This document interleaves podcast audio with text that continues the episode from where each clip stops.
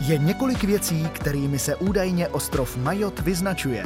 Expedice zet sto jedna se je rozhodla přímo na místě prověřit. Jak těžké je například na ostrově spatřit lemura? I to se dozvíte z dnešní reportáže. Dnes je sedmnáctého května a já už jsem na Mayotte celý týden. A přesto nedokážu ostrov správně identifikovat. A proto jsme se rozhodli a Linda byla tak hodná a udělala rešerši zajímavostí z dostupných zdrojů.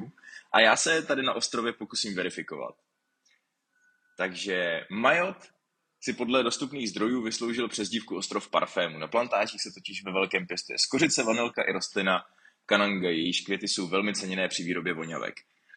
Je to pravda, nicméně není to nejsilnější prvek, který tady rezonuje. Musíte hledat, abyste si tenhle ten fakt ověřili. S trochou štěstí lze při procházce spatřit v korunách stromů odpočívajícího lemura. No, abych byl úplně upřímnej, já při troše štěstí ty lemury nespatřím. Prakticky lemuři jsou součástí každodenního života, i když jdu na oběd, takže dokonce s nimi i obědvám, sedíme na zádech a, a jíme spolu. Takže lemuři jsou tady opravdu velmi, velmi častí.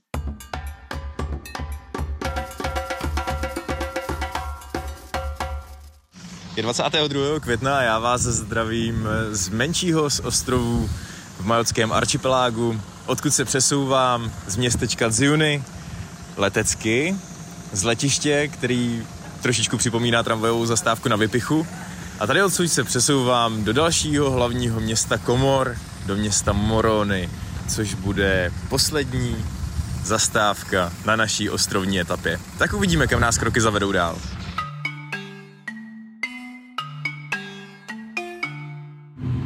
A poslední zajímavost ještě, než se odlepíme tady s letadlem, který trošičku, vlastně trošičku víc připomíná starý trolejbus.